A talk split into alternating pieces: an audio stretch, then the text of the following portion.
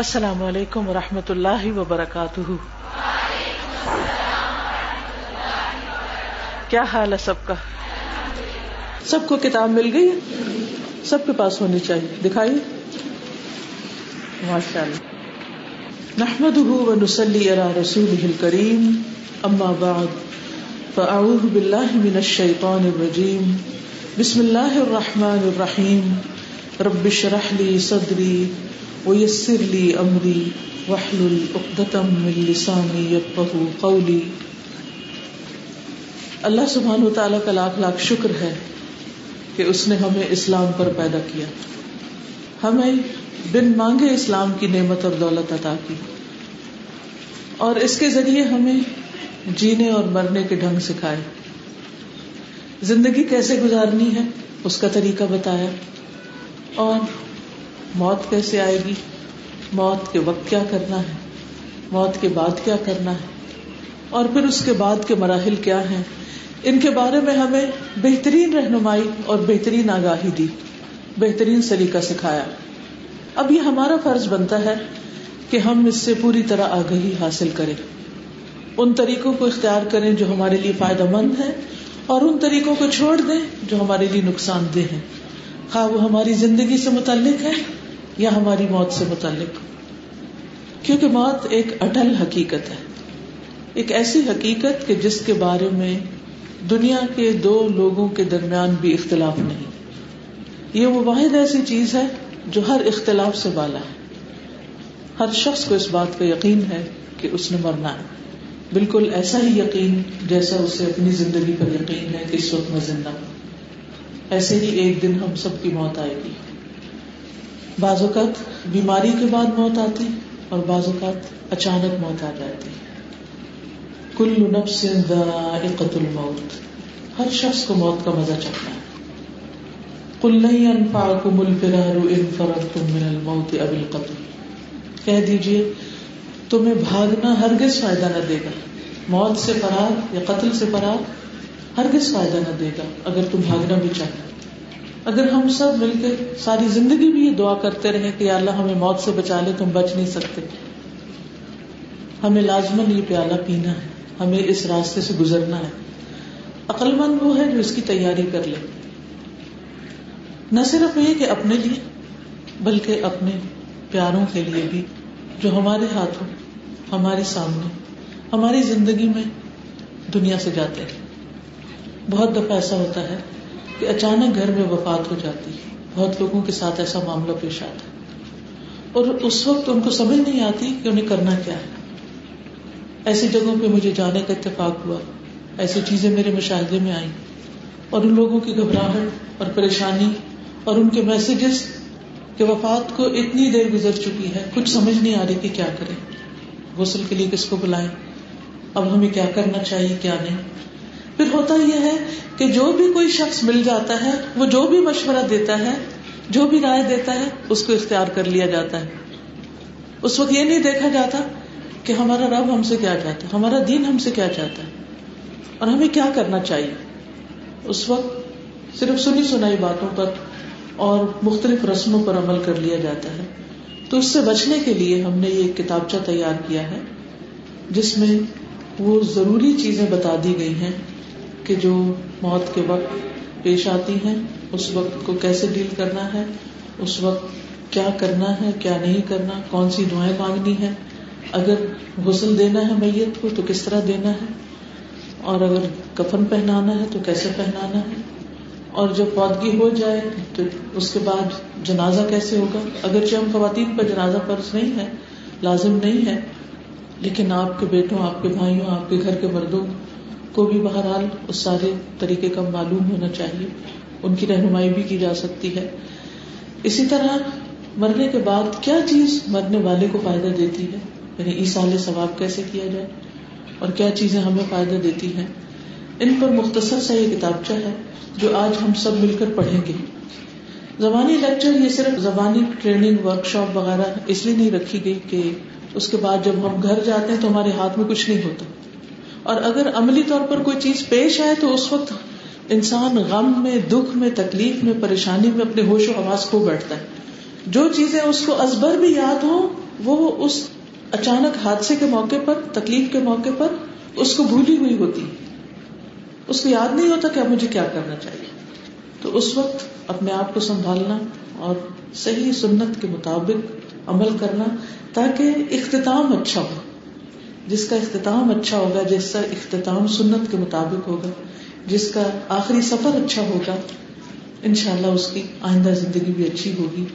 کیونکہ ان ملا بھی خواتین میں ہاں امال کا دار و مدار ان کے خاتمے پر ہے۔ تو آئیے ہم دیکھتے ہیں اس کتاب کو اور اس جگہ اپنے آپ کو رکھ لیتے ہیں۔ اگرچہ اس میں حاضرین کی ذمہ داریاں پہلے باب میں بتائی گئی ہیں، لیکن آپ دیکھیے کہ اگر ہماری موت کا وقت ہو تو ہم اپنے لیے کیا چاہیں گے کہ ہمارے بعد والے ہمارے لیے کیا کریں؟ اس لیے بہت ضروری ہے کہ یہ کتاب چاہ خود پڑھنے کے بعد اور لوگوں کو بھی پڑھنے کے لیے دیں اور اپنے گھر کے بچوں کے ساتھ بھی اس کو پڑھیں تاکہ اگر ان کے سامنے ہماری موت آئے تو وہ ہمارے بعد ہمارے لیے کیا کرے صحیح طریقے اختیار کریں۔ کیونکہ بعض اوقات ہم یہ تو کہہ دیتے ہیں، میرے مرنے کے بعد کوئی رسم نہیں کرنی، لیکن پتہ ہی نہیں کہ رسم کیا ہے اور سنت کیا ہے بعض اوقات ہم یہ کہہ دیتے ہیں کہ کوئی خلاف شریعت کام نہیں کرنا، لیکن یہ پتہ ہی نہیں کہ شریعت کیا ہے، تو خلاف شریعت کہاں سے پتہ چلے گا؟ تو اس لیے بہتر یہ ہے کہ کرنے کے کام ہمیں خود بھی پتا ہو، تاکہ کسی کی مدد کر سکے، اور ہمارے آس پاس والوں کو بھی پتا ہو، تاکہ ہمارے مرنے پر وہ ہمارے لیے وہ کرے جو صحیح ہے۔ وفات کے فوراً بعد حاضرین کی ذمہ داری سفر نمبر تین سے نکال لیجیے موت کی اطلاع ملنے پر انا لاہ و انا الیہ راجعون کریں۔ پہلا کلمہ جو منہ پر آنا چاہیے وہ یہی ہے۔ آزمائش تو آتی ہے، لیکن اس آزمائش کے موقع پر اگر کوئی اللہ کو یاد کرتا ہے، تو اس کا اجر اور ثواب کیا ہے؟ الا علیہم صلوات من ربہم و رحمہ و الا کا هم المحترون ایسے لوگوں پر اپنے رب کی طرف سے نوازشیں ہوتی ہیں۔ رحمتوں کی بارش ہوتی، رحمت ہوتی۔ اور یہی لوگ ہدایت یافتہ ہیں۔ یعنی یہ ہدایت کی علامت جس کو دکھ، تکلیف کے موقع پر، موت کے موقع پر یہ بات یاد رہ گئی، گویا وہ ہدایت پر ہے۔ جو ہو چکا، اس کی تحقیق اور کھوج میں فی الحال وقت ضائع کرنے کی بجائے مندرجہ ذیل امور کی طرف توجہ دیں۔ یعنی یہ کیوں ہو گیا، کیسے ہوا؟ اور ادھر ادھر توجہ کرنے کی بجائے یہ کام کرے مرنے والے کی آنکھیں فوراً بند کر دیں اور ہاتھ پاؤں سیدھے کر دیں۔ یعنی اس کو بالکل اسٹریٹ لٹا دیں۔ ایک چوڑی سی پٹی میت کی تھوڑی کے نیچے سے یعنی یہاں سے لے کر، نیچے سے، تھوڑی کے نیچے سے لے کر گزارتے ہوئے سر پر اس کو باندھ دے تاکہ منہ کھلا نہ رہے۔ دونوں پاؤں قریب کر کے ایک اور پٹی کی مدد سے باندھ دیے جائیں۔ یعنی ان کے انگوٹھے آپس میں باندھ دیے جائیں یا پاؤں کو آپس میں ریپ کر دیا جائے۔ بعد میں غسل کے وقت یہ پٹیاں کھول دی جائیں۔ ان کی حکمت کیا ہے؟ کیونکہ مرنے کے بعد جسم اکڑنے لگتا ہے۔ تو ایسا نہ ہو کہ ٹانگیں کھلی ہوں اور اسی طرح وہ اکڑی رہے اور پھر بعد میں ان کو جوڑنا مشکل ہو۔ کیونکہ خاص طور پر ایسے لوگ جن کے سامنے پہلی دفعہ وفات ہوتی ہے بازو کا تو انہوں نے کبھی دیکھا ہی نہیں ہوتا کہ کیا کرنا چاہیے۔ تو ان کے لیے خصوصی طور پر یہ رہنمائی بہت فائدہ مند ہے۔ ٹانگیں بھی جوڑ دیں اور منہ بھی بند کر دیں۔ اگر ہونٹ کھلے ہیں تو ان کو بند کر دیں۔ آنکھیں کھلی ہیں تو ان کو آنکھوں کو بھی بند کر دیں۔ کیونکہ جب روح نکلتی ہے تو آنکھیں اس کا پیچھا کرتی ہیں، نگاہ اس کا پیچھا کرتی ہے وہ جدائی کا وقت ہوتا ہے۔ تو اس کے بعد کیا کریں؟ آنکھیں بند۔ میت کو چادر سے ڈھانپ دیں۔ حادثے کے اثرات یا موت کی سختی کی وجہ سے میت میں کوئی تغیر اور تبدل نمودار ہو گیا ہو۔ یعنی رنگ بدل گیا ہو، رنگ سیاہ ہو رہا ہو یا کوئی اور چہرے پر بہت تکلیف کے آسار ہوں۔ اور دوسرے لوگ بار بار دیکھنا چاہیں تو انہیں ایسا نہ کرنے دیں، بلکہ میت کو ڈھانپا رہنے دیں۔ دو طرح کی میتیں ہوتی ہیں۔ کچھ میتیں مسکرا رہی ہوتی ہیں، کچھ میتیں بہت پیسفل نظر آتی ہیں، لیکن کچھ میتوں کا حال مختلف ہوتا ہے۔ تو کوئی بھی دنیا سے جانے والا جو ہے اس کا کوئی بھی ایب ہو، کوئی بھی کمی بیشی ہو، کوئی بھی ناپسندیدہ چیز ہو، ناگوار چیز ہو، تو اسے لوگوں کے سامنے نہ کھولے اسے ڈھانپے رکھے کیونکہ آپ اگر کسی کو ڈھانپیں گے تو اللہ سبحانہ تعالیٰ آپ کے عیب ڈھانپے گا۔ قریبی پڑوسیوں کو فوراً اطلاع دیں۔ ممکن ہے کہ وہ تجویز و تکفین میں آپ کے اور میت کے قریبی رشتے داروں کو اطلاع کرنے میں آپ کی مدد کر سکے اور دیگر کاموں میں بھی آپ کی مددگار ہوں۔ جتنی استطاعت اور ہمت ہو، اتنی نفل نماز، کم از کم دو رقط پڑھ کر اللہ تعالیٰ کے حضور نہایت آجزی سے اپنے لیے مدد مانگے کہ وہ اس غیر متوقع صدمے کو برداشت کرنے کے لیے آپ کو صبر و ہمت کی توفیق دے۔ نماز کیوں؟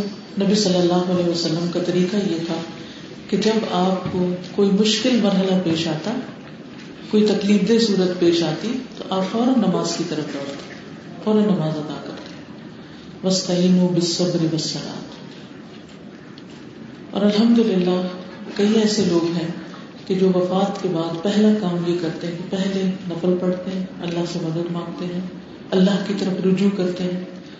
اللہ کے فیصلے پر راضی ہوتے ہیں، اس کے بعد باقی کام کرتے ہیں۔ الحمد للہ ہماری دادی اماں جو تھی ان کو اللہ تعالیٰ نے بچوں کی وفات سے بہت آزمایا۔ یعنی ان کے کئی بچے پیدا ہوئے اور جب سات آٹھ سال کے ہوتے یا کچھ بڑے ہوتے، خصوصاً بیٹے، تو وہ فوت ہو جاتے۔ اور ایک کے بعد ایک بیٹے کی وفات پر ان کا طریقہ یہ رہا کہ بچے کو ڈانپ دیا اور ساتھ ہی مسلح ڈال کے کھڑی ہوگی نماز پڑھنے۔ تو بعض اوقات لوگ باتیں بھی بناتے تھے کہ ان کو اپنے بچے کے جانے کا غم نہیں، ان کو نمازوں کا بڑا شوق ہے۔ اکثر لوگ یعنی ہمیں مصیبت پڑی اور تمہیں نماز کی پڑی۔ ایسی باتیں بھی سننے کو ملے گی لیکن کرنا وہی چاہیے جو ہمارے رب کو راضی کرے۔ لوگ جو مرضی باتیں بناتے ہیں، وہ باتیں بنا کر خاموش ہو جائیں گے۔ لیکن آپ کا عمل آپ کے نام اعمال میں لکھا جائے گا۔ تو اس لیے وسطین بصبر والسلام صبر اور نماز کے ساتھ مدد لیجیے اس موقع پر ام سلیم رضی اللہ تعالی عنہا کا عمل بھی یاد کرے کہ کس طرح ان کے بیٹے کی وفات ہوئی اور وہ اس کو ڈھانپ کر اپنے شوہر کا استقبال کرتی ہیں، ان کو کھانا کھلاتی ہیں، ان کو خوش کرتی ہیں اور اس کے بعد بہت ہی حکمت کے ساتھ اپنے شوہر کو بہت خوبصورت انداز میں بچے کی وفات کی خبر دیتی اس سے بہترین رسوا حسنا بھی کہیں ہو سکتا ہے۔ یعنی ایک ماں کا ایسا کردار، کیونکہ بچے سے محبت ایک ماں کو سب سے زیادہ ہوتی لیکن اس موقع پر اپنے ہوش و حواس کو قائم رکھ کر یہ سارا عمل کرنا بہت بڑے دل گردے کی بات ہوتی تو اس کے لیے ایسے ہی کردار کو اختیار کرنے کی ضرورت ہے۔ کیونکہ بابیلا کرنے سے، چیخنے چلانے سے، بہت زیادہ شور مچانے سے، اللہ سبحانہ تعالیٰ سے شکر و شکایت کرنے سے بچہ واپس نہیں آ سکتا۔ لیکن آپ کا یہ طرز عمل ایک ایک لمحہ اس کا ریکارڈ کیا جا رہا ہے اللہ کے حضور۔ اور جتنا بہترین طرز عمل ہوگا، اتنا ہی بہترین ریوارڈ ہوگا، اور وہ ہمیشہ کے لیے ہوگا۔ خصوصاً جب کسی بچے کی وفات ہوتی ہے اور فرشتے جان لے کر جاتے ہیں تو اللہ سبحانہ تعالیٰ پوچھتے ہیں کہ میرے بندے نے اس موقع پر کیا کہا؟ تو کہتے ہیں کہ اس نے الحمد للہ کہا۔ تو اللہ تعالیٰ فرماتے ہیں، میرے اس بندے کے لیے جنت میں ایک گھر بنا دو، جس کا نام بیت الحمد رکھو یعنی خاص طور پر جنت میں گھر کی بشارت اس کو دی جاتی ہے، جو اس موقع پر صبر سے کام لے آپ سب ماشاء اللہ دین کے طالب علم ہیں، قرآن پڑھنے والے ہیں، سنت کا مطالعہ کرنے والے ہیں۔ تو یہ سب علم صرف کتابوں کی حد تک نہیں ہونا چاہیے، اس علم کو ہمارے عمل میں بھی ڈھلنا چاہیے۔ اور عمل میں آنے کی بہترین صورت کیا ہے؟ کہ زندگی میں یہ موت کے واقعات اور یہ سب تکلیف دہ چیزیں تو پیش آتی ہیں۔ ان موقعوں پر بہترین صبر و تحمل سے کام لیا جائے۔ اور صحابیات کے طریقے کو اختیار کیا جائے۔ پیش فور ہے۔ میت کے چھوڑے ہوئے مال میں سے کفن دفن کے اخراجات پورے کر لیں۔ اور اگر اس کے اپنے پاس اس کا چھوڑا ہوا مال نہ ہو تو پھر باقی لوگ مل کر ادا کرتے ہیں ان اخراجات کو۔ اس کے بعد میت کے ذمے کوئی قرض، ادھار یا کسی قسم کے واجبات ہوں جن کا آپ کو علم ہو تو ان کی ادائیگی اس کے بقایا مال میں سے کر دیں۔ بالفرض میت نے اتنا مال نہیں چھوڑا کہ یہ تمام اخراجات پورے ہو سکے، تو رشتے دار اور دوسرے مسلمان اس کی طرف سے یہ ادائیگی کر دیں یعنی دوسروں کا فرض بنتا ہے کہ وہ پھر مل جل کر اس کا قرضہ وغیرہ اتارتے ہیں، اس کی ضرورت پوری کریں۔ میت نے اگر وسیعت لکھ رکھی تھی تو جلد از جلد پڑھ لی جائے۔ ہو سکتا ہے کوئی بر وقت کرنے والا کام ایسا ہو جو اس کی خواہش کے مطابق ہو جائے۔ مثلاً، اسے بچوں میں سے کسی خاص بچے سے غسل کرانے کی تمنا ہو۔ یا نماز جنازہ کی امامت کے لیے اس نے دیندار بھائی یا دوست سے درخواست کی ہو یا اس نے خاندان والوں کو اس موقع پر غیر شرعی رسموں سے منع کیا ہو۔ تو کچھ بھی شروع کرنے سے پہلے وسیعت نامہ پڑھ لیا جائے کہ میت کی خواہشات کیا تھیں۔ وسیعت میں اگر کسی ایسی خواہش کا اظہار کیا گیا ہے جو شریعت سے ٹکراتی ہے، تو اس پر عمل نہیں کیا جائے گا۔ عزیزوں کے بر وقت پہنچ جانے پر دفنانے کی جگہ اور نماز جنازہ کو وقت باہم مشورے سے متعین کر لیں۔ لیکن دور دراز کے رشتے داروں کے انتظار میں تاخیر کرنے یا سرد خانے میں ڈلوانے کی بجائے جلد دفنانے کے انتظامات کریں۔ کوشش کی جائے کہ جس علاقے میں میت کی وفات ہوئی ہے، اسے وہیں دفن کیا جائے۔ صحیح سنت یہی ہے۔ یعنی میت کو تاخیر سے نہ دفنایا جائے۔ جتنا جلدی دفنائیں گے، اتنا ہی سنت کے مطابق ہوگا۔ میت کی طرف سے ماضی میں اگر کسی کی حق تلفی ہو گئی ہو تو جنازے کے شرکا سے درخواست کریں کہ کھلے دل سے میت کو معاف کر دیں۔ شرکا کی آمد و رفت کے پیش نظر اس درخواست کو دہراتے رہیں۔ نیز اس کی مغفرت کے لیے خود دعا کرنے کے علاوہ تعزیت کرنے والوں سے بھی دعا کی درخواست کریں۔ سہولت کے لیے مصنون دعا کی کاپیاں چھپوا کر آنے والوں کو پڑھنے کے لیے دی جا سکتی اس کتابچے میں بھی دعائیں موجود ہیں، وہ بھی پڑھنے کے لیے دی جا سکتی پھر ہے تعزیت اور تسلی۔ فوت ہونے والے کے قریبی رشتے دار ایک دوسرے کو سنبھالتے ہوئے تسلی دیں کہ اللہ تعالیٰ کی طرف سے اسی میں خیر تھی۔ کیونکہ ہر ایک کا وقت اللہ نے اپنی حکمت کے ساتھ لکھا ہے کہ کب تک کسی کو دنیا میں رہنا ہے اور کب چلے جانا ہے۔ اللہ نے فوت ہونے والے کو دنیا کے فتنوں سے بچا لیا۔ دعا کریں کہ اللہ تعالیٰ اس کی نیکیوں کو قبول کرے اور اس کے گناہوں سے درگزر کروائے اسی کو تعزیت کہتے ہیں۔ تعزیت کرنا مصنوع اور باعث ادر اور ثواب ہے۔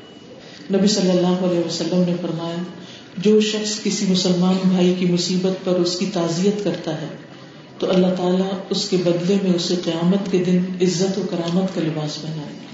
کتنی بڑی خوشخبری۔ اس لیے جب بھی معلوم ہو کہ کسی کی وفات ہوئی ہے، تو تعزیت میں دیر نہ لگائیں۔ اس سے ہمدردی کرے اس کی دل جوئی کرے اس کو صبر کی تلقین کرے اس کو کمفرٹ دے اس کے پاس بیٹھے اس کا غم دور کرنے کی کوشش کرے ایسے موقع پر میت کی بیماری یا اس کی موت کے جو بھی اسباب ہوئے، انہیں بار بار دہرانا نہیں چاہیے۔ اس سے افسردگی میں مزید اضافہ ہوتا ہے۔ جو تعزیت کے مقصد کے برخلاف ہے۔ تعزیت کے لیے آنے والوں کا ہاتھ اٹھا کر میت کے لیے فاتحہ پڑھنے کا طریقہ، جس میں سورت فاتحہ، سورت اخلاص اور دروشری پڑھ کر میت کو اس کا ثواب پہنچایا جاتا ہے، قرآن و سنت سے ثابت نہیں۔ کیونکہ سورت فاتحہ میں کیا ہے؟ کیا دعا کی جاتی ہے؟ دن الصراط المستقیم۔ ہمیں سیدھا راستہ دکھا۔ تو میت کو اس سے کیا پایا جائے گا؟ مرنے والے کو اس دعا سے کیا فائدہ کہ اللہ تو ہمیں سیدھا راستہ دکھا۔ اب میت تو جس راستے پر تھی، گزر گئی۔ اب تو اس کو ہدایت کی ضرورت نہیں۔ اب کس چیز کی ضرورت ہے؟ کامن سینس کیا کہتی ہے؟ کس چیز کی ضرورت ہے میت؟ بخش کی۔ اب اس کے لیے بخش کی دعا کرنی چاہیے۔ اسی طرح سورت الاخلاص میں کیا ہے؟ کل ہو اللہ احد، اللہ لم یلد ولم یولد، ولم یک اللہ کفوا احد۔ کیا اس میں کوئی دعا ہے؟ کوئی دعا ہے اس میں؟ کوئی دعا نہیں۔ پھر کل اعوذ برب الفلق۔ کہہ دیجیے میں پناہ چاہتا ہوں صبح کے رب کی۔ اب وہ تو آپ اپنے لیے پناہ مانگ رہے ہیں۔ میت کو کیا فائدہ ہوگا اس سے؟ کل اعوذ الناس میں بھی یہی چیز ہے۔ تو جو کچھ آپ پڑھ رہے ہیں، ان الفاظ کا تو میت سے کوئی تعلق بھی نہیں۔ یہ کوئی دعا نہیں ہے میت کے لیے۔ اسی طرح سورت فاتح اور یہ تمام چیزیں، یہ آپ کو فائدہ دے گی۔ میت کے لیے پڑھنے کے لیے نہیں ہے۔ اس موقع پر مصنون دعائیں آپ پڑھ سکتے ہیں۔ اور ویسے معمول کا ذکر آپ اپنے لیے کرتے رہے کیونکہ مومن کسی وقت بھی اللہ کی یاد سے غافل نہیں ہوتا۔ ہر وقت اللہ سبحانہ تعالیٰ کو یاد کرتا ہے۔ اٹھتے، بیٹھتے اللہ دین قرون اللہ قیام و اللہ جنوب عقل مند کون ہے جو اللہ کا ذکر کرتے رہتے ہیں، کھڑے اور بیٹھے اور اپنے پہلوؤں پر یعنی لیٹے ہوئے بھی۔ رات کو بھی آنکھ کھل جائے تو اللہ کو یاد کرتے ہیں۔ رات کو آنکھ کھلنے پر اچانک جب آنکھ کھل جاتی ہے یا آپ سائڈ بدلتے تو آنکھ کھل جاتی ہے، تو کیا آپ کو معلوم ہے کون سی دعا پڑھنی چاہیے؟ اگر معلوم ہے تو بھی، اگر نہیں تو یاد دہانی کرا دیتی ہوں۔ بخاری کی حدیث ہے، جس میں آتا ہے کہ جب اچانک رات کو آنکھ کھل جائے اور انسان پڑھے لا الہ الا اللہ وحدہ لا شریک لہ لہ الملک و لہ الحمد وہو علا کل شیء قدیر الحمد للہ و سبحان اللہ ولا الہ الا اللہ واللہ اکبر ولا حول ولا قوة الا باللہ اس کے بعد اگر وہ کہتا ہے اللہ اغفر لی اے اللہ مجھے بخش دے، تو اس کو بخش دیا جاتا ہے. اور اگر وہ نماز پڑھتا ہے یعنی اٹھ جاتا ہے اور اٹھ کے نماز پڑھتا ہے، تو اس کی نماز قبول کی جاتی ہے۔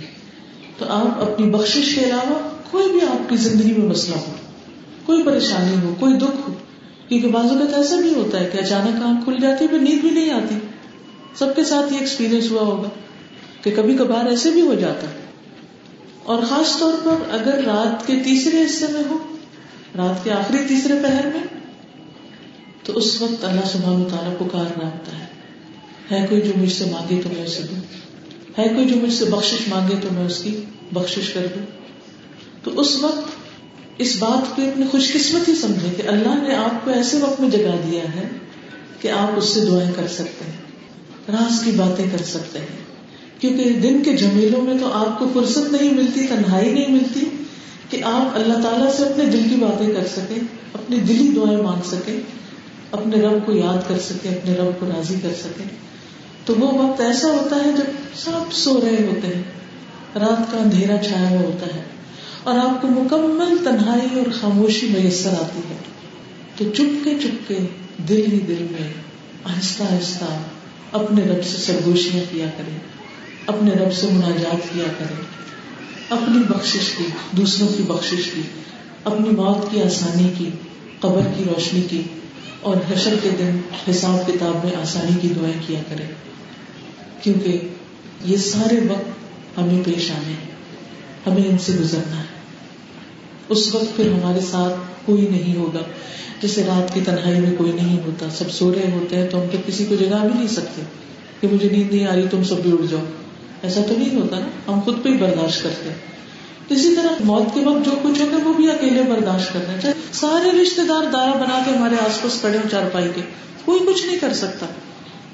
اسی طرح قبر کے اندر بھی کوئی کچھ نہیں کر سکے گا۔ اسی طرح بھی حشر کے اندر کوئی کسی کے کام نہیں آئے گا۔ تو ان لمحوں کو یاد کر کے، اس سفر کو یاد کر کے اپنے لیے خوب خوب دعائیں مانگا کریں۔ اور کوشش کریں ہر رات دعاؤں کے لیے کچھ وقت ضرور نکالیں۔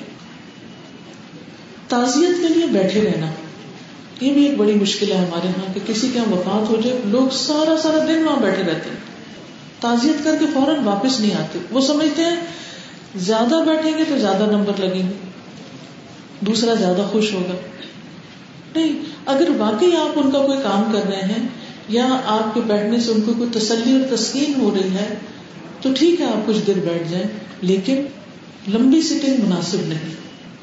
قریبی عزیز کی موت پر غم زدہ ہونا یقیناً فطری سا رد عمل ہے۔ البتہ اسلام غم یا سوگ منانے کے حق میں نہیں۔ وفات پانے والے کے قریبی رشتے داروں کو غم کی شدت سے نکلنے کے لیے تین دن کافی سمجھے گئے ہیں۔ غم سے نکالنے کے لیے ہی تو مسلمان بہن بھائیوں پر فرض کیا گیا ہے کہ وہ غم زدہ کی تعزیت کرے اور اسے معمول کی حالت کے مطابق لانے کی کوشش کرے متعلقین کو جتنی جلدی ممکن ہو اپنے قصب و معاش میں مصروف ہو جانا چاہیے۔ جو بھی تعزیت کرنا چاہتا ہو وہ وہیں ان سے مل سکتا ہے۔ یعنی فوراً اپنی ڈیوٹی پر لوٹیں۔ اگر آپ کہیں کام کرتے ہیں یا آپ کے بچے ہیں گھر میں، کوئی مریض ہے آپ کے گھر میں، کہیں آپ جاب کرتے ہیں، کوئی ذمہ داری ہے آپ پر، تو اپنی ذمہ داریاں نبھائیں۔ میت کے گھر دنوں تک، چالیس چالیس دن تک روز جانا اور بیٹھے رہنا، یہ درست نہیں۔ اللہ یہ کہ کوئی آپ کا بہت ہی قریبی رشتے دار ہے، جو خود چاہتا ہے کہ آپ اس کے پاس آ کر بیٹھے یا اس کے کچھ کام کریں۔ جیسے بعض اوقات بیوہ خاتون ہوتی ہیں یا ایسا رشتہ ہوتا ہے، کوئی ماں ہے، اکیلی رہ گئی ہے تو اس صورت میں آپ اپنی امی کو روز وزٹ کر رہے ہیں، وہ الگ بات ہے۔ لیکن عام لوگوں یا عام مسلمانوں کے گھروں میں ایسے کاموں سے پرہیز کرنا چاہیے۔ غم میں مبتلا ہونے اور سوگ کی کیفیت تاری کرنے میں بہت فرق ہے۔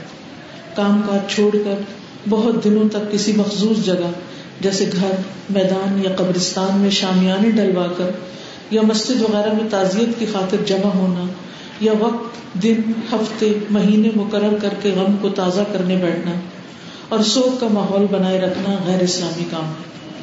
تعزیت کی خاطر عورتوں اور مردوں کا اجتماع ناپسندیدہ ہے۔ یعنی کٹھے مل کے بیٹھنا۔ سیدنا جریر بن عبداللہ بجلی فرماتے ہیں، ہم لوگ میت کے گھر والوں کے پاس اکٹھا ہونا اور اس کے دفن ہونے کے بعد کھانا تیار کرنا نوحہ کا حصہ سمجھتے تھے یعنی میت والے گھر میں کھانوں کا پکنا، چائے کے دور لگنا اور اسی طرح کے دیگر کام جو ہیں، یہ ناپسندیدہ ہے بلکہ کیا کرنا چاہیے؟ قریبی رشتے داروں کو کھانا بھیج دینا چاہیے، جیسے نبی صلی اللہ علیہ وسلم نے حضرت جعفر کی شہادت کے موقع پر کہا تھا کہ آج ان کو غم نے آ گھیرا ہے، تو ان کے لیے کھانا بھجوایا جائے۔ خوبیوں کا تذکرہ کرنا، یہ بڑی اہم بات ہے۔ ہر انسان میں کوئی نہ کوئی خیر بلائی ضرور ہوتی ہے۔ مرنے والے کے عزیز و اقارب اور پڑوسیوں کو اس کی خوبیوں اور نیکیوں کا تذکرہ کرنا چاہیے۔ میت کی برائیوں کو یاد کرنا یا ایب چینی کرنا منع ہے۔ بہتر ہے کہ اسے معاف کر دیں کیونکہ اس کا معاملہ اب آگے پہنچ چکا ہے۔ اچھی بات کرنا میت کے بارے میں یہ اس کے حق میں لکھی جاتی، اس کی بخش کا ذریعہ بنتی، اس کی نجات کا ذریعہ بنتی۔ تو اگر میت نے آپ کے ساتھ کوئی احسان کیا ہو، کوئی اس کی اچھی عادت ہو، کوئی چیز اس سے آپ نے سیکھی ہو دین دنیا کی، کسی بھی طرح آپ سمجھتے ہیں کہ اس سے آپ کو کوئی فیض اور خیر بلائی پہنچی ہے، تو اس کا ذکر دوسروں کے سامنے ضرور کرے اس کا ایک فائدہ تو میت کو ہوتا ہی ہے، لیکن ایک اور فائدہ بھی ہوتا ہے۔ اور وہ کیا کہ جو دوسرے حاضرین مجلس ہوتے ہیں، وہ بھی دوسرے کے اچھے طرز عمل سے سیکھتے ہیں۔ مثلاً اگر کوئی شخص صدقہ خیرات کرتا ہے اور فوت ہو جاتا ہے یعنی صدقہ خیرات کرنے میں بہت اچھا تھا، فوت ہو گیا، خفیہ صدقہ کرتا تھا، کسی کو بھی نہیں پتا تھا۔ بعض لوگوں کے بارے میں بعد میں سننے میں آتا کہ وہ بیواؤں کا انہوں نے وظیفہ مقرر کر رکھا تھا، یتیم بچوں کو پڑھاتے تھے، کسی یتیم گھر کا خرچہ اٹھا رکھا تھا، کہیں اور بیواؤں، بے قصوں کی مدد کرتے تھے۔ گھر والوں کو بھی بعض اوقات نہیں پتا ہوتا۔ تو وہ لوگ آگے جب بتاتے ہیں کہ ہمارے ساتھ اس نے یہ اور یہ بھلائی کی، تو اس سے جو دوسرے سننے والے ہوتے ہیں، جو ایسے خیر کے کام نہیں کر رہے ہوتے، ان کو بھی شوق آتا ہے کہ ہم بھی خیر کے کام کریں، تاکہ ہمارے مرنے کے بعد ہمارے حق میں بھی نیک گوائیاں ہوں۔ اور ہم بھی اپنے لیے پیچھے کچھ صدقہ جاری چھوڑ جائیں۔ تو اس لیے جو بات نکالے اچھی نکالے اسی طرح انسان کے اندر کمزوریاں بھی ہوتی۔ اگر آپ کی کوئی ناراضگی ہے یا کوئی تکلیف پہنچی ہے کسی سے، تو وہ معاف کر دے دل بڑا کرے کیوں؟ اس لیے اللہ تو اللہ کیا تم نہیں پسند کرتے کہ اللہ تعالیٰ تمہیں معاف کر دے؟ ہم سب اپنے لیے یہی چاہتے ہیں۔ اس لیے ہمیں دوسروں کو معاف کرتے رہنا چاہیے۔ اور خصوصاً جب کوئی فوت ہو جائے تو پھر تو دل سے نکال دینا چاہیے۔ اب غسل میت کا طریقہ۔ ہو سکتا ہے زندگی میں آپ کو کبھی غسل دینے کا موقع نہ آئے، لیکن آپ سے سیکھ کر دوسروں کو فائدہ ہو جائے۔ یا پھر یہ کہ آپ کے گھر میں کسی عزیز قریبی رشتے دار کی وفات ہوئی ہے، تو اس موقع پر آپ کو خود بیچ میں شریک ہونا چاہیے۔ کیونکہ بعض اوقات ہم صرف چند پروفیشنلس کو یا اجرت پر بلائے ہوئے کچھ لوگوں کو ہم چھوڑ دیتے ہیں کہ وہ میت کو غسل دیتے وہ بعض اوقات سنت کے مطابق دیتے ہیں، بعض اوقات نہیں دیتے۔ بعض اوقات وہ سخت سخت ہاتھ لگا کے میت کو الٹ پلٹ کر کے تو فارغ ہو جاتے ہیں۔ تو ایسی صورت میں میت کا ہم پر خصوصاً قریبی رشتے دار مثلاً والدہ ہے، بہن ہے، بچہ ہے، کوئی ایسا فوت ہو گیا ہے۔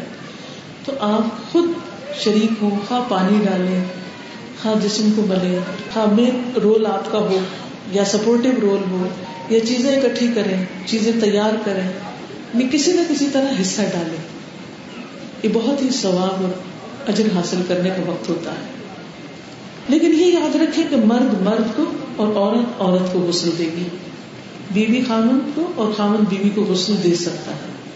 قریبی رشتے دار غسل دینے کے زیادہ مستحق ہیں، جو دین کا علم رکھنے والے ہوں اور آداب غسل سے واقف بھی ہوں۔ غسل میں مدد کرانے والوں کے سوا کسی دوسرے کی موجودگی ناپسندیدہ ہے۔ بعض اوقات یہ ہوتا ہے کہ غسل دیا جا رہا تو کچھ لوگ تماشا دیکھ رہے ہوتے ہیں۔ اگر آپ نے کچھ کرنا نہیں تو وہاں پر کھڑے نہ ہو۔ کیا آپ اپنے لیے چاہیں گے کہ جب آپ کو غسل دیا جائے تو لوگ آپ کو یوں دیکھ رہے ہیں؟ کبھی زندگی میں ہم یہ چاہتے ہیں کہ جب ہم نہا دھو رہے ہیں تو کوئی ہمیں دیکھے یہ جھانکے؟ کتنی شرم آتی تو موت کے وقت جب انسان کی بالکل بے بسی ہوتی ہے تو اس وقت انسان کو دوسرے کا بھی ویسا ہی لحاظ رکھنا چاہیے، ویسا ہی خیال کرنا چاہیے جیسے انسان اپنے لیے چاہتا ہے کہ اس کا خیال رکھا جائے۔ غسل کرانے والا دیندار اور قریبی عزیزوں میں سے ہونا چاہیے، جو دوران غسل میت میں کوئی ایب یا تغیر دیکھے تو پردہ پوشی کرے۔ ایب چھپائے۔ نبی اکرم صلی اللہ علیہ وسلم نے فرمایا، جس نے کسی میت کو غسل دیا اور اس کی پردہ پوشی کی، اللہ تعالیٰ اس کے گناہوں کی پردہ پوشی فرمائے گا۔ اللہ اس کے اب ڈھانک دے گا۔ غسل کے پانی میں بیری کے پتے ڈالنا مصنون ہے۔ بیری کے پتوں کو کوٹ لیا جائے۔ اور اسے غسل کے پانی کی تمام بالٹیوں ملا دیا جائے لیکن اگر ایسا کرنا ممکن نہ ہو، پتے نہ مل رہے ہوں، تو اس وجہ سے غسل کو لیٹ نہ کرے کیونکہ بعض علاقوں میں شاید بیری نہ بھی ہو اور وہاں پر سوکھے پتے بھی اویلیبل نہ ہو اور اب کچھ ملکوں میں تو یہ طریقہ ہے کہ وہاں پر باقاعدہ مغسلہ بنوائے جاتے ہیں، جن میں پائپ سے پانی ڈالا جاتا ہے میت پر۔ اب پائپ سے اگر پانی ڈال رہے تو پانی ٹینکی یا ڈرم کسی سے آ رہا ہے تو اس میں پتے ڈالنا مشکل ہو جاتا ہے۔ تو اچھا تو ہے، لیکن اگر نہ ہو، ناممکن ہو تو کوئی بات نہیں۔ اب یہ مت سمجھے کہ غسل ہوگا نہیں، پھر اس کی جگہ صابن شیمپو وغیرہ لگایا جا سکتا ہے۔ کیونکہ اس دور میں صابن شیمپو کی جگہ بیری کے پتے یہی کام کیا کرتے تھے صفائی کا۔ غسل دینے کی جگہ مناسب ہو، جہاں پردے کا انتظام ہو اور پانی کا نکاس آسان ہو۔ جگہ اتنی کشادہ ہو کہ تختے کے علاوہ غسل دینے والوں کے بیٹھنے اور غسل کا سامان وغیرہ رکھنے میں دقت نہ ہو۔ یعنی ہر چیز صحیح طور پر سیٹ کی جائے۔ میت کو نہلانے والا تختہ سر کی جانب سے قدرے اونچا ہو تاکہ استعمال شدہ پانی کے ساتھ نجاست بہ جائے۔ اس کے لیے سر کی طرف تختے کے نیچے دو اینٹیں رکھی جا سکتی یعنی تھوڑا سا ٹلٹ کریں اس کو تاکہ پانی خود بخود گرتا چلا جائے۔ میت جس بستر پر ہو اسی چادر سے اٹھا کر تختے پر لائیں۔ اگر خاتون میت اٹھانے میں مشکل در پیش ہو، تو موٹی چادر سے ڈھانپ کر میت کے محرم مرد محرم مرد حضرات سے مدد لے کر غسل کے تختے پر لٹایا جا سکتا ہے۔ اور اسی طرح غسل دینے کے بعد اٹھوایا جا سکتا ہے۔ یعنی بازو کا تو ہوتا ہے نا، جسم بھاری ہوتے ہیں، اور مرنے کے بعد تو اور بھی جسم بھاری ہو جاتا ہے۔ تو ایسی صورت میں اگر خواتین میں ہمت نہ ہو کہ چارپائی یا بیڈ سے اٹھا کر تختے تک لے جایا جائے، کیونکہ بعض اوقات بیڈ روم میں اگر وفات ہوئی ہے اور جو تختہ ہے وہ باہر صحت میں ہے یا کسی برامدے یا غسل خانے میں ہے، تو وہاں تک اٹھا کے لے جانا کافی مشکل کام ہوتا ہے۔ تو ایسی صورت میں محرم مردوں کو بلایا جائے اور میت کو اچھی طرح ڈھانپا ہو تاکہ بے احتیاطی میں اس کے جسم کا کوئی حصہ نہ کھل جائے، کیونکہ محرم مردوں کے سامنے بھی جسم کا سطر ہوتا ہے۔ غسل کی جگہ داخل ہونے سے پہلے بسم اللہ اور غسل خانہ میں داخل ہونے والی مصنون دعا بھی پڑھ لیں۔ خاتون میت کے غسل سے پہلے بندے ہوئے بال کھول دیے جائیں۔ یعنی شروع کہاں سے کیا جائے گا؟ سر سے۔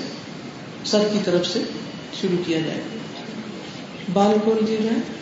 خاتون میت کے پن کلپ چوڑیاں، بندے، ناک کا لونگ اور لباس وغیرہ میت کے جسم سے الگ کر لیں۔ اور ان کو کسی محفوظ جگہ پر رکھ لیں۔ میت کے کپڑے آسانی سے نہ اتر سکے تو احتیاط سے کینچی کے ساتھ کاٹ لیے جائیں۔ ایسا کرتے وقت میت پر چادر ہونی چاہیے، نہ کپڑا کٹے اور اچانک اتار دے اور وہ ننگی ہو جائے۔ میت کو ننگے ہونے سے بچانا ہے۔ بس پھر وہی کہوں گی کہ اپنے آپ کو وہاں رکھ لیں کہ میں خود ہوں تو میرے لیے کیا کیا جائے۔ میت کو غسل دیتے وقت اس پر رنگدار پرنٹ والا کپڑا ڈال دیا جائے تاکہ گیلا ہونے پر بھی پردہ رہے۔ سفید کپڑا جو ہوتا ہے نا، اس میں سے پھر وہ جھلکنے لگتا ہے جسم۔ جیسے بستر کی بیڈ شیٹ وغیرہ ہوتی ہیں رنگین، ان کو استعمال کیا جا سکتا ہے۔ میت کو اس کپڑے کے نیچے سے غسل دیا جائے گا۔ میت کو بغیر دستانوں کے براہ راست نہ چھوئیں، خاص طور پر سطر پر کسی کی نظر نہ پڑے۔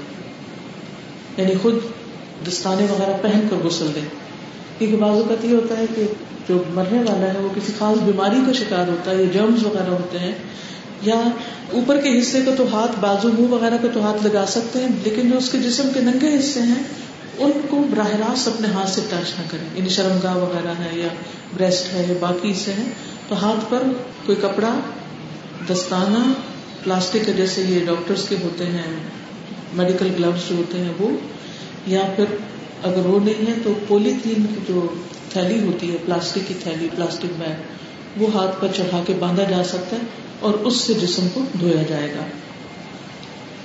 غسل دینے والے سب سے پہلے میت کا سر اٹھا کر آہستگی سے اسے بیٹھا ہونے کے قریب کر دیں۔ پھر اس کے پیٹ کو اطراف سے یعنی چاروں طرف سے نرمی کے ساتھ دبایا جائے تاکہ جو کچھ نکلنے کے قریب ہو وہ نکل جائے یعنی کوئی نجاست وغیرہ۔ اس موقع پر برابر پانی بہاتے رہے تاکہ نجاست بہتی جائے۔ یعنی میت کو کس طرح کرنی اگر لیٹی ہوئی ہے نا؟ تو اس طرح ذرا سا اٹھا کے بٹھائیں۔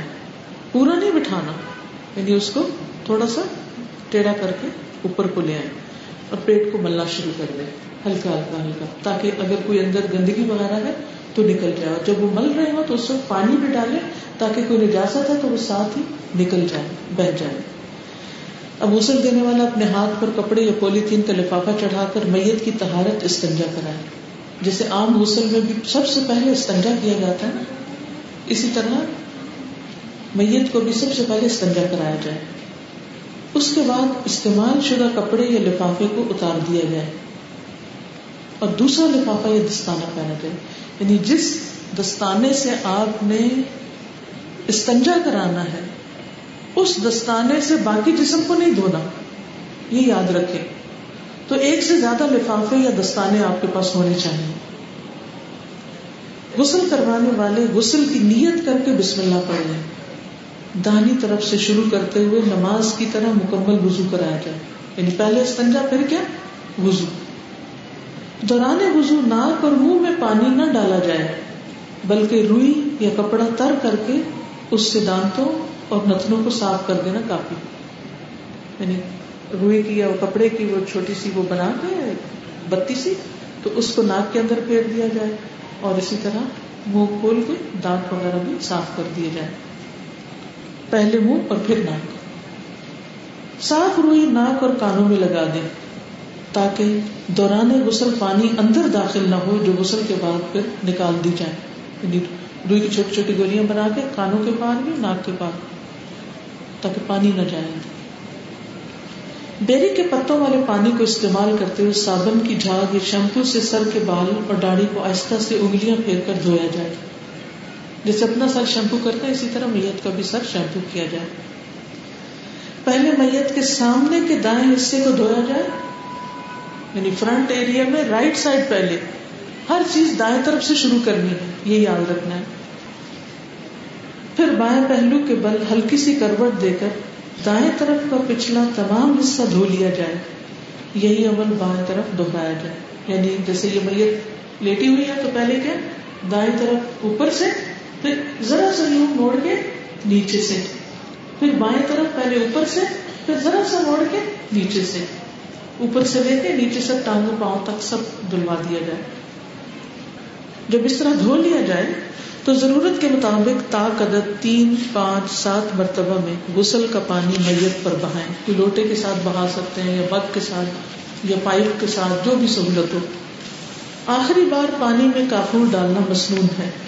کافور نہ ملے تو کوئی بھی خوشبو پانی میں ملا لی جائے۔ ہمارا دین کتنا خوبصورت ہے۔ زندہ انسان کے لیے بھی اہتمام ہوتا ہے، لیکن میت کے لیے بھی اہتمام کرنے کی ضرورت ہے۔ حالانکہ ہمیں پتا ہے کہ وہ مٹی میں جا رہا ہے۔ اس کا جسم گل جائے گا۔ لیکن مومن کا ایک احترام ہے۔ اور اس سے یہ بھی پتا چلتا ہے کہ ہمارے دین میں پاکیزگی، صفائی، ستھرائی کا کتنا اہتمام ہے۔ صرف زندوں کے لیے نہیں، مردوں کے لیے بھی صفائی۔ اور اس سے ہم سوچیں کہ اگر مردے کے لیے اتنی صفائی، ستھرائی کی جا رہی ہے، تو زندے کے لیے کتنی صفائی کا اہتمام ہونا چاہیے۔ اور خصوصاً عبادات کے وقت۔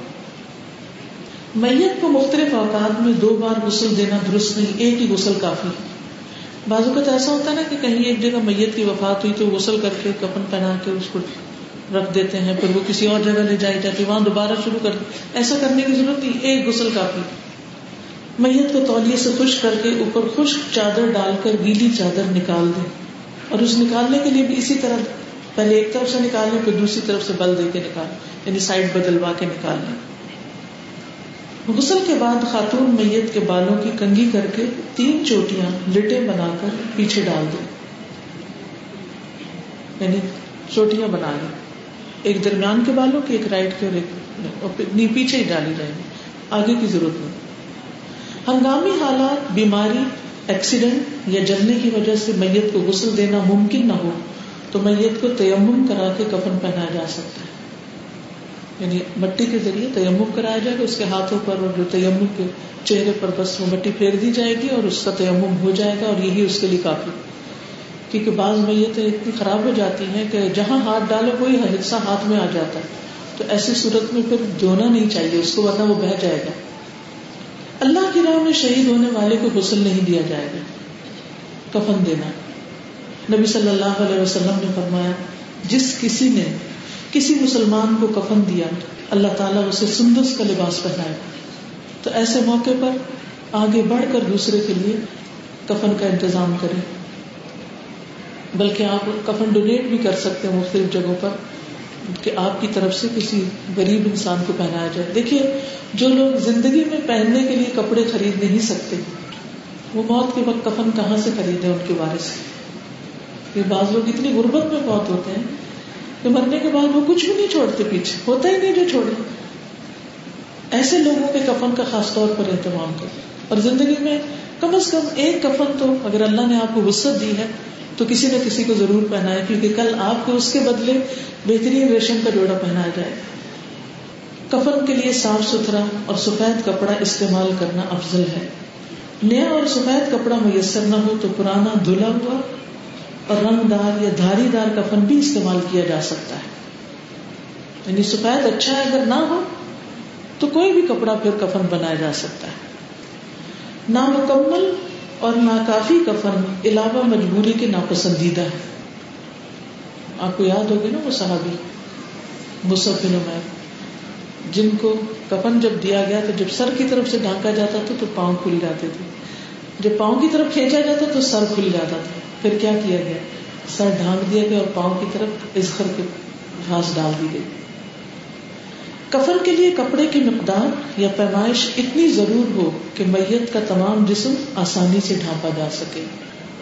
عورت اور مرد کے کفن کے لیے یکساں پیمائش کی تین موٹی صاف سفید چادریں استعمال ہوتی ہیں، جن میں سے ایک چادر دھاری دار ہو تو بہتر ہے۔ یعنی یہ اچھا ہے، لیکن اگر ایسا نہ ہو، ساری سفید ہو تو بھی ٹھیک ہے۔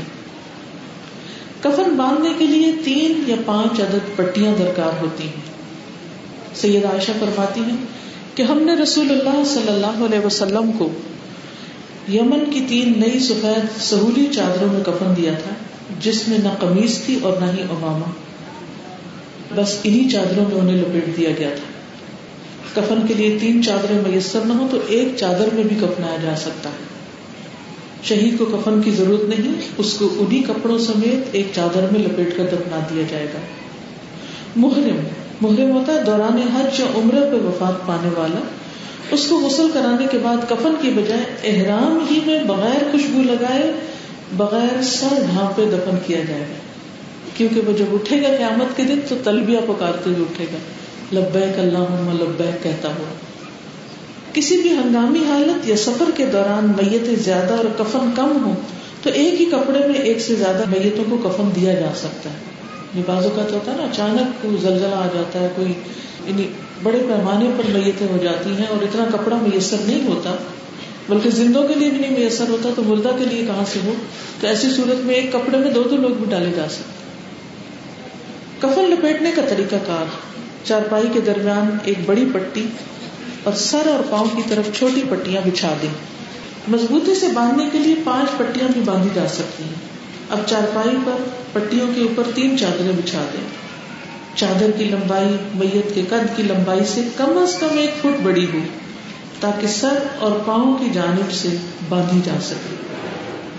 تختہ غسل سے میت کو اٹھانے کے لیے دو افراد نیچے والی چادر کو سر اور پاؤں کی طرف سے پکڑے مزید دو افراد چادر کے نیچے سے کمر کی جگہ تولیا یا مضبوط کپڑا ڈال کر میت کو اٹھا کر اسی چارپائی پر رکھ دیں جس پر کفن پہلے سے بچھا ہوا پہلے اوپر والی چادر کے اوپر والے حصے سے خاتون میت کے سر اور بالوں کو اسکارف کی طرح لپیٹ دیں۔ پھر بکیا چادر سے اچھی طرح جسم لپیٹے دوسری چادر کو سر سے پاؤں تک لپیٹ دیں۔ آخری چادر لپیٹنے کے بعد سر، پاؤں اور کمر کی پٹیوں کو باندھ کر اس طرح گرا لگائیں کہ قبر میں لٹانے کے بعد یہ گرے آسانی سے کھولی جا سکے۔ یعنی اتنی سخت گرے نہ لگائے کہ وہاں پر کھلے نہ، کیونکہ جب میت کو قبر میں لٹا دیا جاتا ہے تو پٹیاں کھول دی جاتی ہیں۔ میت کو کفن میں لپیٹنے کے بعد تین بار خوشبو کی دھونی دے یہ ممکن نہ ہو تو عطر وغیرہ لگایا جا سکتا ہے۔ میت کو غسل اور کفن دینے والے کے لیے بعد میں خود غسل کرنا اور میت کو اٹھا کر کھاٹ پر ڈالنے میں مدد کروانے والے کے لیے وضو کر لینا مستحب ہے۔ یعنی غسل کی ضرورت نہیں، وضو بھی کافی غسل اور کفن کے مراحل میں غیر مصنوع افعال۔ غسل دینے کی جگہ پر پاکیزہ کلام تحریری شکل میں لے کے جانا یا زبانی پڑھنا۔ یعنی کوئی قرآن پاک لے جانا یا پھر کوئی کتاب یا کوئی اور چیز لکھی ہوئی وہاں پر جس میں آیات وغیرہ ہو وہ نہیں ہونی چاہیے۔ میت کو دو بار غسل دینا، بالوں کی دو چوٹیاں بنا کے سینے پہ ڈالنا، یہ نہیں ہونا چاہیے۔ غسل مکمل ہونے پر قریبی رشتے داروں کو باری باری آ کر میت میں پانی بہانا، یہ رسم کے طور پر اس کو نہ لیا جائے۔ کفن سے پہلے صاف لباس پہنانا۔ بعض علاقوں میں یہ رواج ہے کہ نوجوان لڑکی فوت ہو جائے تو اس کو باقاعدہ دلہنوں والا لباس بنا کر اس کا میک اپ وغیرہ کیا جاتا ہے۔ یہ سراسر شریعت کے منافی ہے۔ ایسا کرنے سے پرہیز کرنا چاہیے۔ میت کی آنکھوں میں سرما لگانا، یہ بھی نہیں ہونا چاہیے۔ کفن پر ارک کے گلاب ڈالنا یا آب زمزم میں بگونا شادی کے لباس میں دفنانا، کفن پر پرانی آیات یا دیگر دعائیں لکھنا۔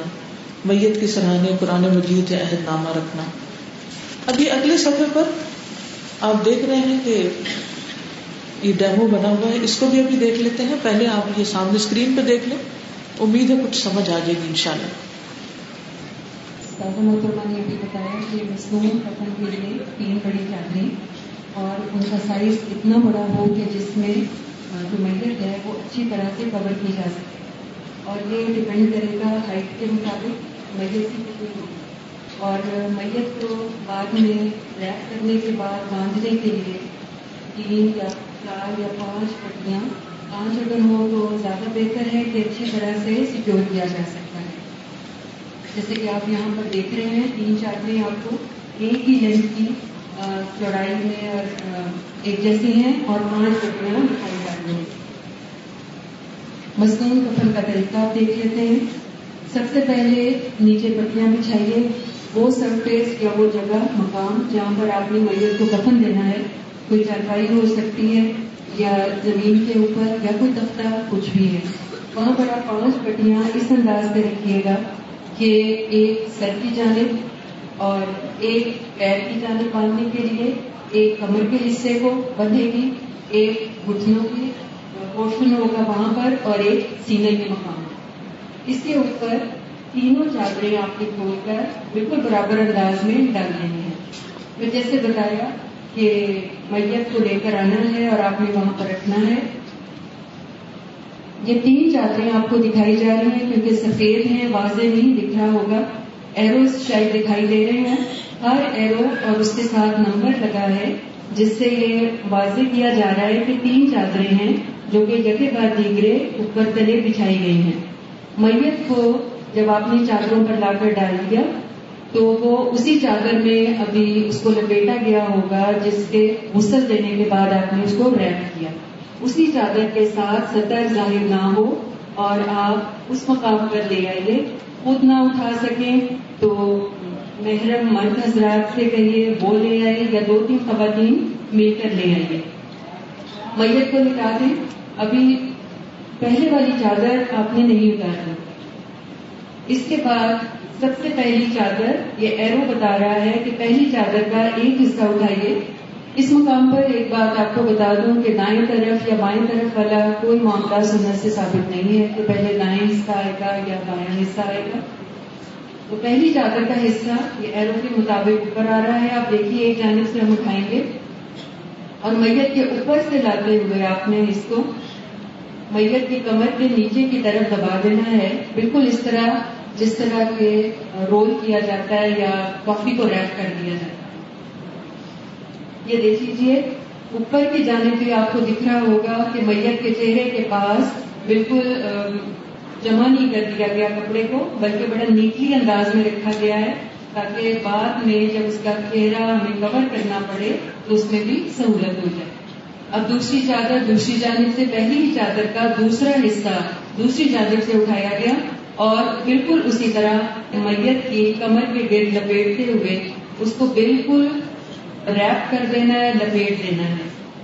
اب پاؤں کی جانب کا آئیے پہلی چادر پاؤں کی جانب سے بھی مکمل اور اچھی طرح سے لپیٹ دی جائے اور یہ اب فائنل آپ کو ایک صورت میں دکھائی دے رہی ہوگی کہ میت پوری طرح سے پہلی چادر میں لپٹی ہوئی ہے۔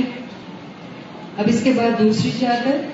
اور دوسری چادر سے پہلے جو ایک کام ہمیں کرنا ضروری ہوتا ہے وہ یہ ہے کہ عورت اگر میت ہے تو اس کا سر ڈھکنا ضروری ہے۔ اس کے لیے پہلی چادر کا وہ کنارہ جو اس کے سر کی جانب ہوگا، اس کو اٹھائیے اور میت کے سر کے اوپر بالکل صاف کی طرح لا کر آپ نے اس کو لپیٹنا ہے۔ آپ اگلے پورشن میں دیکھیے کہ میت کا سر آپ کو دکھائی دے رہا ہے اور میت کا کندھا۔ سر کے اوپر اسکارف کی طرح رکھنے کے بعد آپ نے سائڈوں سے دونوں کپڑے کے جو کنارے ہیں، اس کے کندھے کے نیچے پریس کر دینے ہیں اور دبا دینے ہیں تاکہ پوری اسکارف کی طرح فکس ہو جائے۔ یہ دیکھ لیجیے پہلی چادر اور سر کو ڈھکنے کے بعد یہ میت آپ کے سامنے اب ہے۔ اب دوسری چادر لپیٹنے کا مرحلہ بالکل اسی طرح کریں گے جیسے ہم نے پہلی چادر میں کیا۔ پہلے ایک جانب کا کنارا اٹھائیے اور اسے کمر کے اوپر سے لپیٹتے ہوئے میت کے نیچے اچھی طرح سے ریپ کر دیں اور پھر دوسرے حصے کو بھی بالکل اسی طرح سے دونوں جانب سے میت کو مکمل طور پر لپیٹ دیا جائے۔ دوسری چادر میں بھی پاؤں کی جانب سے اس کو جمع نہیں کر دینا یا کسٹر فارم میں نہ آ جائے کپڑا، بلکہ نیٹلی ریپ ہو جائے اس کے پیروں کی طرف سے۔ اب تیسری چادر دیکھیے۔ تیسری چادر کا ہمیں معلوم ہو رہا ہے، آپ کو پٹی بھی نظر آنے لگ گئی ہوگی اور جس سرفس کے اوپر میت لٹائی گئی ہے۔ تیسری چادر کو بھی آپ نے اسی طرح لپیٹنا ہے۔ ایک بات کو اگر آپ تھوڑی سی غور کر کے دیکھیے تو ہم نے ڈھیلے انداز میں نہیں کپڑا لپیٹا، بلکہ ٹائٹ کر کے ہس لپیٹنی ہے تینوں چادریں یا کے بعد دیکھ تاکہ کپڑا لوز نہ رہے بالکل بھی۔ اس کی یہ دیکھیے، بالکل کس کے لپیٹا جا رہا ہے۔ آپ کو دکھ رہا ہوگا۔ اس کی دوسری جانب سے بھی بالکل مکمل اس کو کھینچ کے اچھی طرح سے ریپ کرنا ہے۔ پیروں کی جانب سے بھی اب تیسری چادر کو لپیٹ دیجیے اور یہ تینوں چادریں لپیٹ دینے کے بعد یہ آپ کے سامنے اب ایک میت سامنے رکھی۔ ہے اس میں دیکھیے ڈھیلا پن چادر میں کہیں بھی نہیں دکھ رہا۔ اور سر کی جانب سے ہم نے آخر میں کیونکہ آخری پٹی باندھنی ہے۔ اس لیے میں دوبارہ آپ کو کہوں گی کہ آپ جب بھی ایک چادر لپیٹ لیں تو اس کو ایک گچھے کی شکل میں نہ رکھیے گا۔ بلکہ نیٹ انداز میں وی فارم میں لے آئیں گلے کے پاس تاکہ آپ کو سہولت رہے اس کو دوبارہ پٹی باندھنے میں۔ یہ قریب سے بھی آپ کو دکھا دیا گیا یہ تینوں چادریں لپٹی ہوئی ہیں اس کے گرد، لیکن جمع نہیں ہے سر بھی ڈھکا ہوا ہے۔ اب ہم نے پٹیاں باندھنی شروع کرنی ہے پیروں کی جانب سے باندھیں گے۔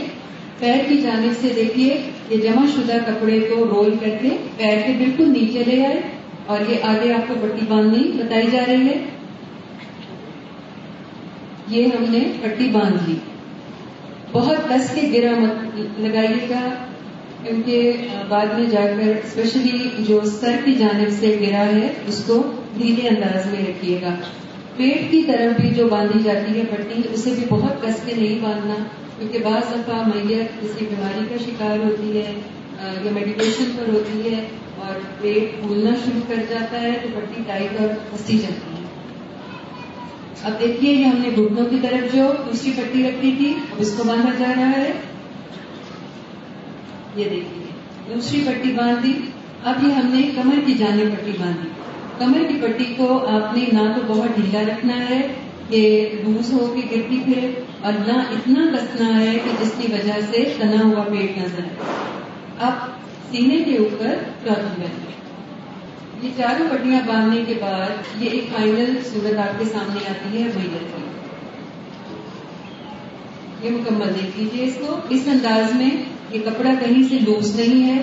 کہیں سے بھی ایسا نہیں کہ اگر اٹھایا جائے، اٹھانے میں مشکل ہو یا کیری کرنے میں کپڑا گر جائے یا خدا نخواستہ صدر ظاہر ہو جائے عورت کا اب سر ڈھکنے کی بات آتی ہے یا سر کی طرف سے بقیہ دونوں چادریں لپیٹ کر اور منہ بند کرنا ہے۔ ہمیں پہلی چادر آپ دیکھ رہے ہوں گے سر کی طرف بالکل اسکارف کی شکل میں لپٹی ہے۔ کہیں سے بال نہیں نظر آ رہا۔ اس کے دونوں کنارے ہم نے کندھے کے نیچے دبا رکھے ہیں۔ اب دوسری چادر اٹھائی۔ اور اسے ہم نے لپیٹ دیا۔ دونوں کنارے اوور لیپ کر دیں اور چہرہ کور ہو جائے۔ پھر تیسری چادر کو لیجیے اس کے دونوں کنارے اور اوور لیپ کر دیں اس طرح سے میت کا چہرہ بالکل چھپ گیا۔ اب ہم نے آخری پٹی باندھنی ہے جو کہ سر کی جانب ہوگی۔ اسے بھی بہت زیادہ کس کے نہ باندھیے گا، کیونکہ قبر میں اتارنے کے بعد اس کو کھولنا۔ یہ دیکھیے۔ یہ بالکل ریڈ حالت میں میت ہے ہمارے سامنے۔ جزاک اللہ خیر۔ اس کا کچھ طریقہ یہاں آپ کو اس کتاب میں بھی نظر آئے گا، آپ دیکھ لیجیے۔ تین بڑی اور چوڑی پٹیاں درمیان میں، کندھے اور گٹنوں کی جانب، اور دو چھوٹی پٹیاں سر اور پاؤں کی جانب۔ پٹیوں کے اوپر تین چادریں برابر کر کے ترتیب سے بچھائیں۔ سر اور پاؤں کی طرف سے کچھ کپڑا چھوڑ کر میت کو چادروں کے اوپر لٹا دیں۔ اور پھر پہلی چادر کے دائیں حصے کو بائیں جانب لا کر اچھی طرح دبا دیں۔ پردے کے لیے ڈھانپی گئی رنگین چادر کفن کی چادر ڈھانپتے ہوئے ہٹا دی جائے گی۔ اسی طرح چادر کا بایاں حصہ دائیں جانب دبا دے عورت میت کے لیے پہلی چادر کے سر کی جانب بچھے ہوئے حصے کو اٹھا کر صاف کی طرح لپیٹتے ہوئے اور سر اور بالوں کو اچھی طرح ڈھانپ دیں۔ اسکارف کے باقی کپڑے کو گردن کے پیچھے دبا دیں۔ اب سائڈ کے دونوں پلوں سے چہرے کو ڈھانپ دیں۔ اسی طرح دوسری چادر کو بھی سر اور پاؤں سمیت دائیں سے بائیں اور بائیں سے دانے جانب لا کر اچھی طرح دبا دیں۔ اب آخری چادر کو بھی دائیں سے بائیں اور بائیں سے دائیں طرف لپیٹ دیں۔ اب کفن کو تصویر کے مطابق پٹیوں سے باندھ دیں۔ یعنی جس میں تین بڑی مین پٹیاں ہوں گی اور دو چھوٹی سر اور پاؤں کی طرف۔ چلیے